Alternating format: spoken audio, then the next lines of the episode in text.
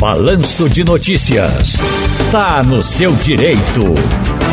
Doutor Ney Araújo, boa tarde.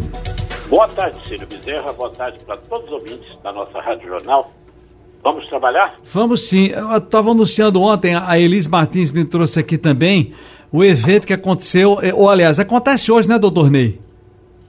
O evento do, da premiação, eu sim, fui homenageado sim, sim. com homens de orgulho é, do Nordeste foi Sim, ontem à noite. Foi ontem à noite, sim, foi ontem, foi à, noite. à noite. Festa é. concorrida, bonita? Festa concorrida, bonita, muita gente boa, muita gente que realmente presta serviço à sociedade. Estava é, impecável o evento. Vamos trabalhar? Vamos trabalhar. Zé Roberto Tacaxengá está no nosso WhatsApp. Fala, Zé. Boa tarde, Ciro Bezerra. Boa. Parabéns pelo programa. Obrigado. Ciro, eu gostaria que você perguntasse ao doutor aí, por favor. Eu sou motorista autônomo de aplicativo. Eu comecei a pagar meu INSS, mas por dificuldades, estou com dois ou três meses de atraso. Eu posso pagar os atrasados e conta o tempo normalmente ou tem algum problema? Boa tarde, meu nome é Roberto Ciro. Bom doutor, programa. Boa tarde ao doutor. Obrigado a você, querido. Doutor Ney. Bem, se eu estava pagando como contribuinte individual, ou seja, o, o, ele presta um serviço autônomo, portanto é um contribuinte individual obrigatório. Se, se, se tem só dois ou três meses que ele deixou de contribuir, ele deve sim é, fazer esse recolhimento para que possa contar todo esse tempo. Agora vamos a Cláudio Abreu Lima. Fala, Cláudio. Boa tarde, Ciro Bezerra.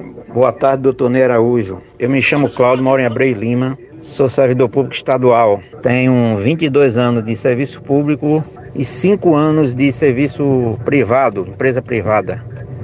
Tenho 57 anos. Eu gostaria de saber se eu poderia dar entrada na aposentadoria proporcional. Obrigado, boa tarde. E aí, doutor Ney?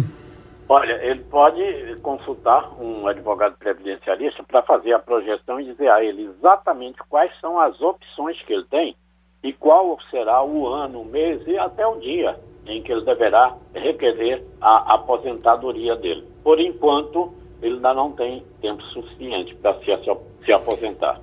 Maísa está onde na Iputinga, é isso? Água Fria. Oi, Maísa, boa tarde. Boa tarde, Ciro Bezerra. Gostaria de fazer uma pergunta para o doutor Ney Araújo. Meu nome é Maísa, eu moro aqui em Água Fria. Eu tenho 58 anos, estou com 25 anos de contribuição. Gostaria de saber se eu posso pedir a aposentadoria proporcional. Obrigada, boa tarde. Doutor Ney. Olha, na verdade não existe mais a chamada aposentadoria proporcional. E no caso dela, mulher, este ano se aposenta com 61 anos e meio de idade, a partir do ano que vem, então fica fixa a idade para a mulher se aposentar de 62 anos.